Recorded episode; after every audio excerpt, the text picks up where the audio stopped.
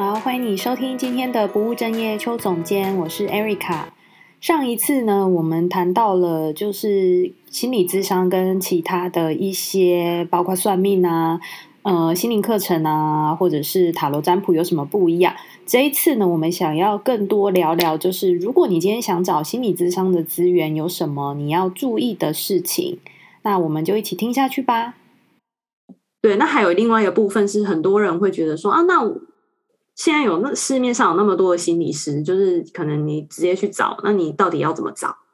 就是有那么多，比如说你今天点进一个网站嘛，然后你就是看心理师的团队，哎，我们就来看我们现在看的这一个好了。不是啊，不是现在直接来啊，Google 啊，心理咨台台台北心理咨商好了，或是 PPT，、嗯、或是 Dcard，然后加个有没有？嗯，可是我好像蛮少看到人家在分享，比如说通常我们去看医生，他们都会分享说，哎，推荐哪里哪里的哪一个医生。可是我好像听很少听见人家说看，或者看见人家说，哎，我推荐哪里哪里的哪一个心理师。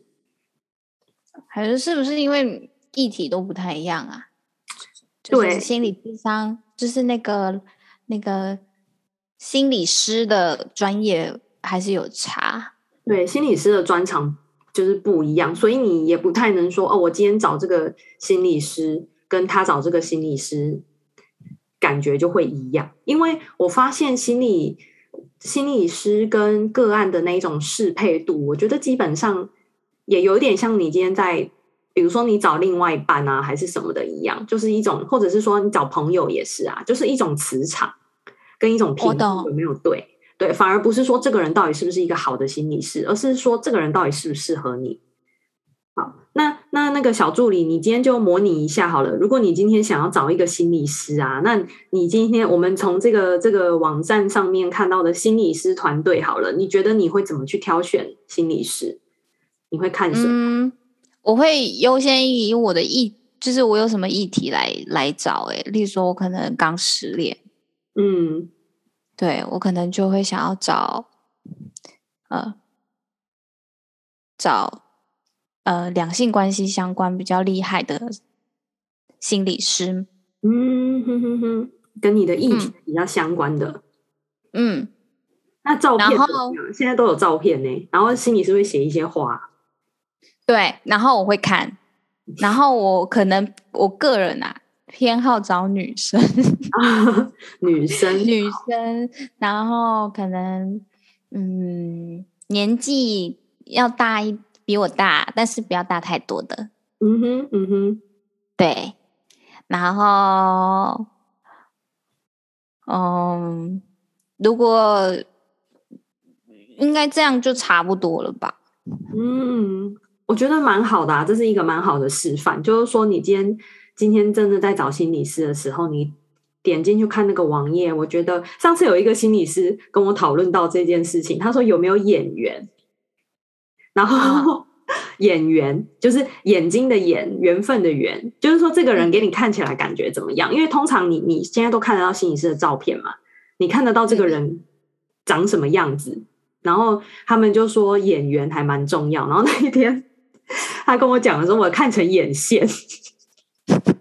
我想说眼线很重要，没有画眼线怎么办？那怎么办？哎，幸好你会画哎。对，他就说，他就说那没有没有眼线怎么办？我就说那真的可能没有办法。好，那就像刚刚那个小助理，他就是你说你你选选的那个点嘛，就是比如说你先看专场嘛，然后跟你的议题啊，跟你对性别的嗯、呃、喜好嘛，你想找男生还是女生？然后我提到的是一个就是演员这个部分。就是眼线啦，对，眼线就是它看起来有没有你的那种，就是有没有你的缘啦，就有点像在 婆婆嘛，婆婆在看媳妇一样，就是这个媳妇有没有你的、嗯、有没有你的眼缘这样子。我觉得这个反而好像也蛮重要的。哎，希望我网站上的照片让大家有眼缘。你有画眼线吗？我有画眼线。哦，那没问题，没问题，那应该是还好。对，所以因为我自己，我自己在在看就是智商所的心理师的时候啊，我反而第一点看的都是照片。对我来说，因为你会发现说，很多人他们的专长可能看起来都会蛮像的，甚至有的人可能会写很多，就是你会觉得，哎，他好像什么都可以做这样子。嗯，所以所以我就会觉得这几个其实反而都是你可以去评估的点。然后我其实这边想要讲一个，就是很多人我其实有听过蛮多人，他们觉得呃跟呃做了心理咨商之后，然后对心理师很失望啊，等等等之类的这种经验，就是不好的智商的经验。那其实我会说。我不会说，就是就是什么每个心理师一定都是很好啊什么的。就像我刚刚讲嘛，这个适配度还蛮重要。就以我自己来讲，我也有遇过我觉得不 OK 的心理师啊。嗯，对，我自己也有遇过，当然我也有遇过很好的心理师。所以我会觉得，如果你真的有不好的经验，我觉得如果你愿意，你其实可以再给自己一次机会。嗯，什么东西都要试三次。对，我是不知道大家愿意试几次，但是我觉得不要因为一次不好的智商经验，你就否定智商这件事情对你的帮助，因为很有可能是你没有遇到跟你有眼缘的心理师啊，或者是就跟找对象一样，第一个男朋友不合，是不是？就是你也不可能想说哦，第一个男朋友不合，所以就男人都有问题这样子，对不对？对对对对对。对，所以我觉得这个反而是也可以给自己怎么讲啊？就是如果你有这样子的经验的话，其实你还是可以再给，不管是给你自己，或是给心理咨商一次的机会。因为我之前也有来到我身边的个案，他告诉我说，哦，他之前呃谈的心理师就是呃他觉得很不 OK 啊，然后他谈了两三次之后，他就不想再谈了。然后，但是他遇到我之后，我们就谈了十几次吧。所以我就会觉得还蛮感谢他，就是给我这个机会，也给他自己一次机会，这样，因为很有可能他之前遇到的是不适合他的人啊，就像你说的嘛，我们可能刚好只是遇到不适合自己的男人。谈多久跟花多少钱呢？这大家应该都会有问题。好，那如果是谈多久这个部分，我觉得反而是可以跟心理师去讨论的，因为我其实都会跟我的个案说一个。有可能大概，比如说我们通常啦，我会觉得智商可能要感觉到有一些改变，我觉得至少可能都需要到六次左右。嗯，对。然后六次到十二次，或者是有的人他们可能是做更长期的，这个其实可能也看心理师的学派。比如说，你们应该有听过，哎，你有听过精神分析吗？没有诶，没有，就是弗洛伊德。就是哦，那就有了。对，就是心理咨商。其实你你在找心理师的时候，你会发现那个心理师有非常多不同的学派。比如说，我之前很红的阿德勒有没有？他其实也是一个学派。那每个学派他们在在看待就是每个人的人生的问题是不一样的。对，就是有点像是你今天对人的人，这是要怎么讲？你对人性是怎么看的？对，然后就会很影响你去看。个案的问题，比如说你今天觉得他今天发生这些事情，可能都是过去的经验呐、啊、而导致的啊。有的心理师可能就会带着你去探索一些过去的议题，嗯、那有一些可能就会是，呃，比如说像阿德勒好了，他就会说，嗯、呃，那我们虽然过去有这些经验，可是你的人生是有选择的，所以我们并不是放在讨论过去，而是讨论说现在跟你接下来你未来可以怎么做。对，但他也不否认说过去对你有影响，这样子等等的。我是我是呃，那个叫什么客人的话，嗯、是、嗯、是不是我就照？如果我是麻瓜的话，基本上我就不不太会知道你们各个学派有什么差别。对，其实你们应该真的这个你们不会知道，所以就变成是只能你进入智商之后，然后你去感觉你这个心理师。跟你合不合吧，或者是说，你如果有这个学派跟你，你有没有认同这样吗？嗯，他怎么看人这件事情，跟你的价值观是不是合的？然后还有，你如果对次数有疑问，你也可以跟他讨论，因为我觉得这个真的就是看每个心理师他们的他们的学派跟他们的想法可能是不一样的。对，那以我的部分的话，我是会觉得至少可能还是要有到六次的智商，因为。我其实你说我做长期的智商，我也有做到现在将近快要二十次的个案，然后他给我的回馈是，其实你比较长期的，就比较可以看到他有他的生活有怎么样子的转变。因为当我们去找心理师的时候，有时候你是会你很急着生活需要有一些改变，可是改变是没有办法，因为因为这些是你如果是你长期累积累积起来的问题的话，你不太可能一两次就解决。对，嗯、因为就真的不是算命嘛，欸、可是我不是给你方向。嗯，如果我是我现在有突然让我联想到这种次数，大家可能会觉得好多次好贵什么的。当然，我想要分享的是，嗯、就是他跟我之前遇到的健身很像。其实这个都是、嗯、呃理解之后，其实都没有那么那么遥远。像我之前去健身房健身的时候，他就说，如果你要学会用健身器材，至少要八次。就是请一对一的教练至少要八次，嗯、其实跟这个六次到十二次其实蛮像的。对你，你真的讲的还蛮好。上次我那个个案他给我的回馈其实也是这样，他说他觉得有一点像健身房的感觉，就是你一开始你会想到说，哦，还要空出时间，哦，还要还要做，觉得好麻烦哦。好烦。对，但是其实那时候我的健身教练有跟我说，其实你一开始至少要一对一的那个找教练八次，是你只知道那个适合你应该会用到的器材的使用方法，跟你怎么运用肌肉，就是你只是可能粗浅的了解到器材而已。到之后不是都会嗯、呃，可能长期一点，可能会二十四啊，三十。三十二这种堂数，那、嗯嗯、是开始真的在锻炼你，呃，更专业的部分。例例例例如说，你想要雕塑什么，呃，练腹肌啊，练二头肌啊，练屁股什么的。其实这是不是也很像啊？对啊，就是前面前面有点像是你在做准备跟暖身，就是你不可能第一次、嗯、第二次就忽然间就是进场了吧？不可能啊。嗯对啊，所以其实心理智商其实也有点像是这样子的概念，因为因为我的个案给我的回馈是，他或许是到这一两个月，他才感觉到，哎，他的他的生活或是他自己的状态，真的因为智商有一些改变，对，反而不是一开始的时候。我蛮相信的，哎，嗯，然后也是因为他的回馈，那我更知道说，你真的不太可能说什么，你短期三四次，你一定会。人生或是你的生活发生很大的转变，我觉得这个反而是要给自己一些时间，就是有一点耐性啦。就像你说的，去健身房，你也不可能去三次就长肌肉吧？对啊，还要健身也都是要长期的吧？对不对？所以其实就像是你，你那个是练身体的嘛，那个是身体上的，那心理智商就比较像是心理上的，你给自己练心理上的一些，我不知道你的复原力或是你的肌耐力之类的，心理的肌肉。对，心理的肌肉跟身体的肌肉，我觉得反而是蛮类似的概念呢。我觉得这样大家应该会可以比较理解。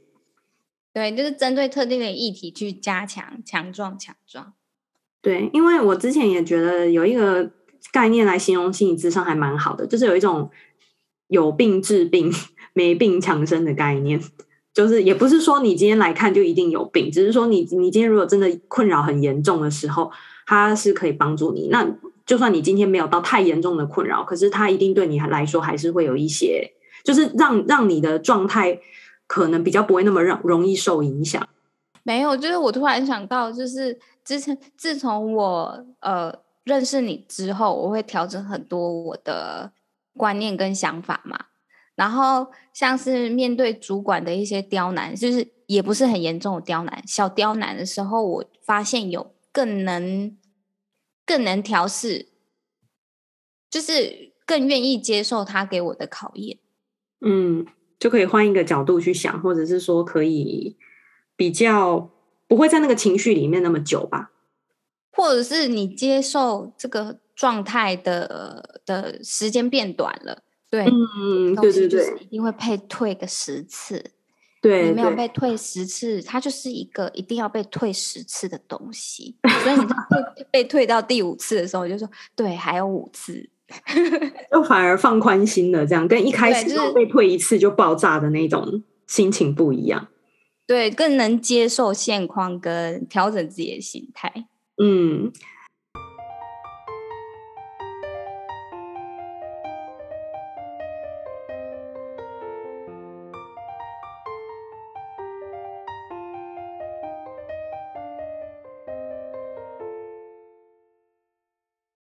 然后，然后最后这边就是我其实想要分享的是，上次我去一个面试，然后那个面试官就问我说，他觉得我是一个怎么样的心理师，或者是我希望我的智商可以带给个案怎么样的帮助？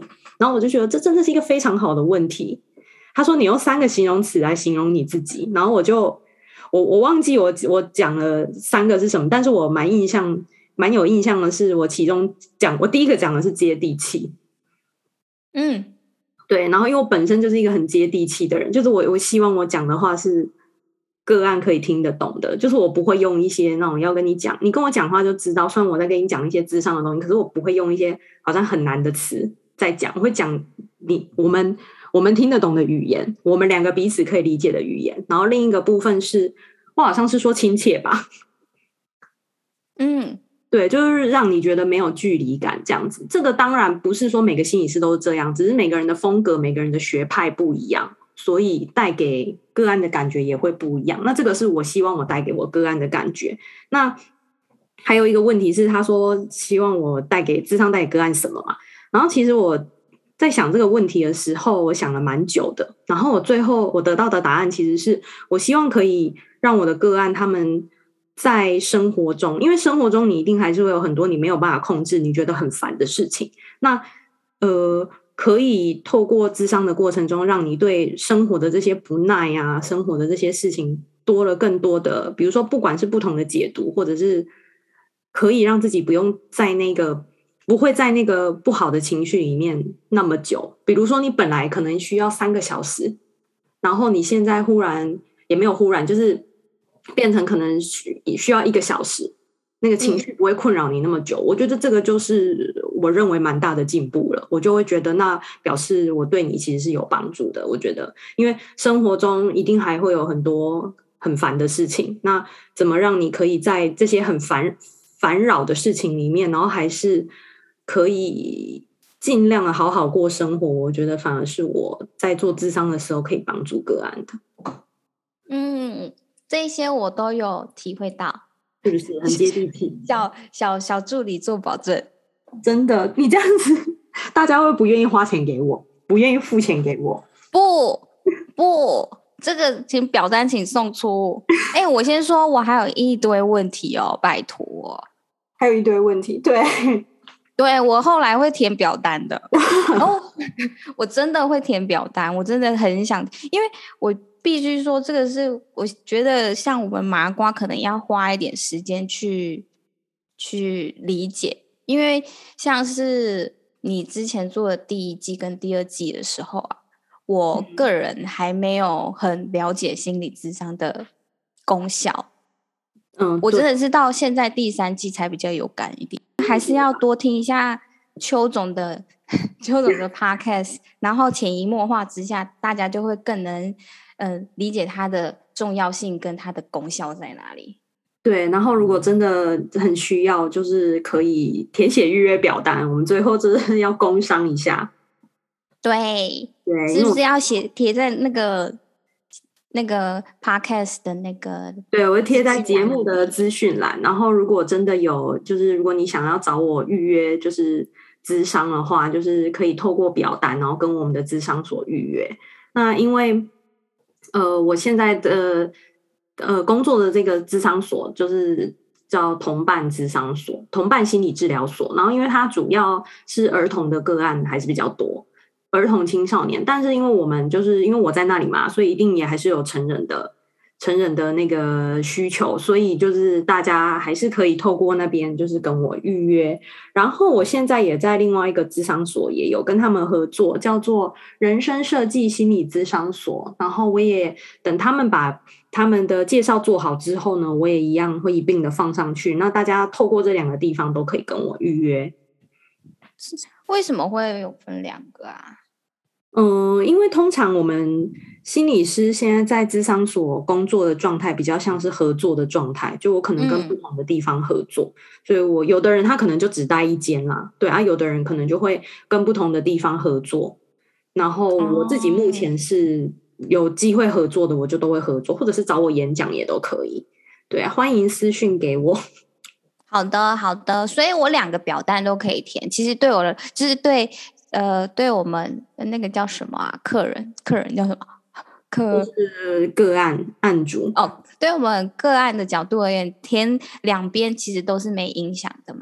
对，可能有影响的应该是地点啦，就是两个智商所的地点不一样。因为我目前是在台北的那个智商所工作，所以如果你需要，呃，你人在台北啊，然后你可能看哪一个点对你来说比较方便，那你就约哪一个点。啊，那个两个分别在哪里啊？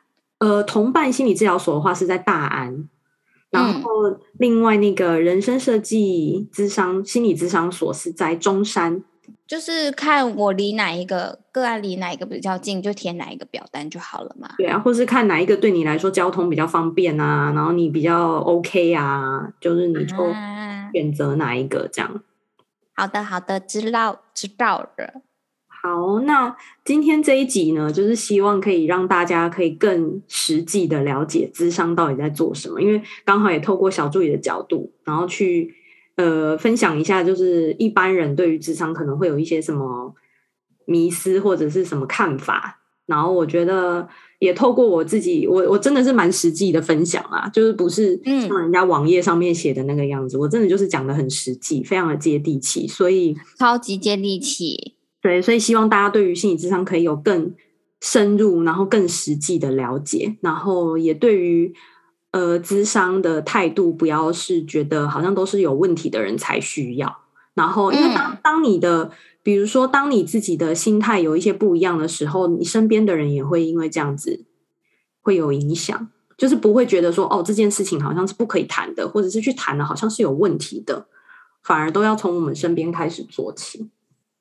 哎，我有发现啊，就是你发现你自己有一点点，例如说不能谈的话题，反而硬。反而越要去把它解决掉，嗯，然后我就发现后面的生活会舒服很多，一个一个去把它解开。真的，这个是你的体会？真的，真的，就后来因为嗯、呃，很多事情一样的事情会在不同的环境重复出现嘛，嗯，然后一开始如果你觉得一点点不舒服，但是你忽略它，啊，后来的每一次都会。不舒服，说不定还会更严重。但如果你去把它解决掉的话，能让你不舒服的事情就越来越少了。真的，你说的这句话真的很好。嗯，好，那超级有效。好，那节目最后就是，如果大家觉得哎，今天这期节目很不错，想要推荐给别人，或想要留言给我，都欢迎到 Apple Podcast 上面帮我打新评分，留言给我，然后或者是说可以到我的 IG 或是脸书。搜寻不务正业邱总监，哎，然后有问题的话，也可以在资讯栏填表单哟。对，填表单。那我们就下个礼拜见喽，拜拜，拜拜。